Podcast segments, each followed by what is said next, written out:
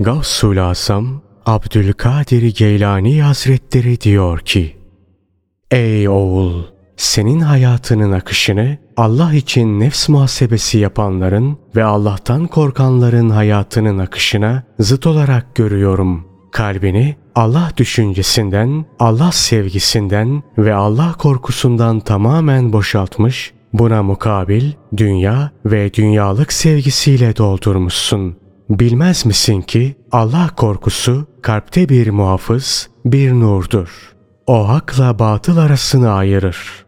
Kalp, kitap ve sünnetle amel ettiği zaman Allah'a yakınlaşır. Allah'a yakınlaşınca da lehindekini, aleyhindekini görür. Neyin Allah için, neyin Allah'tan gayri için olduğunu, neyin hak için, neyin batıl için olduğunu doğru olarak bilir. Hiç işitmediniz mi? Resulullah sallallahu aleyhi ve sellem ne buyuruyor? Müminin ferasetinden sakının. Zira o Allah'ın nuruyla bakar.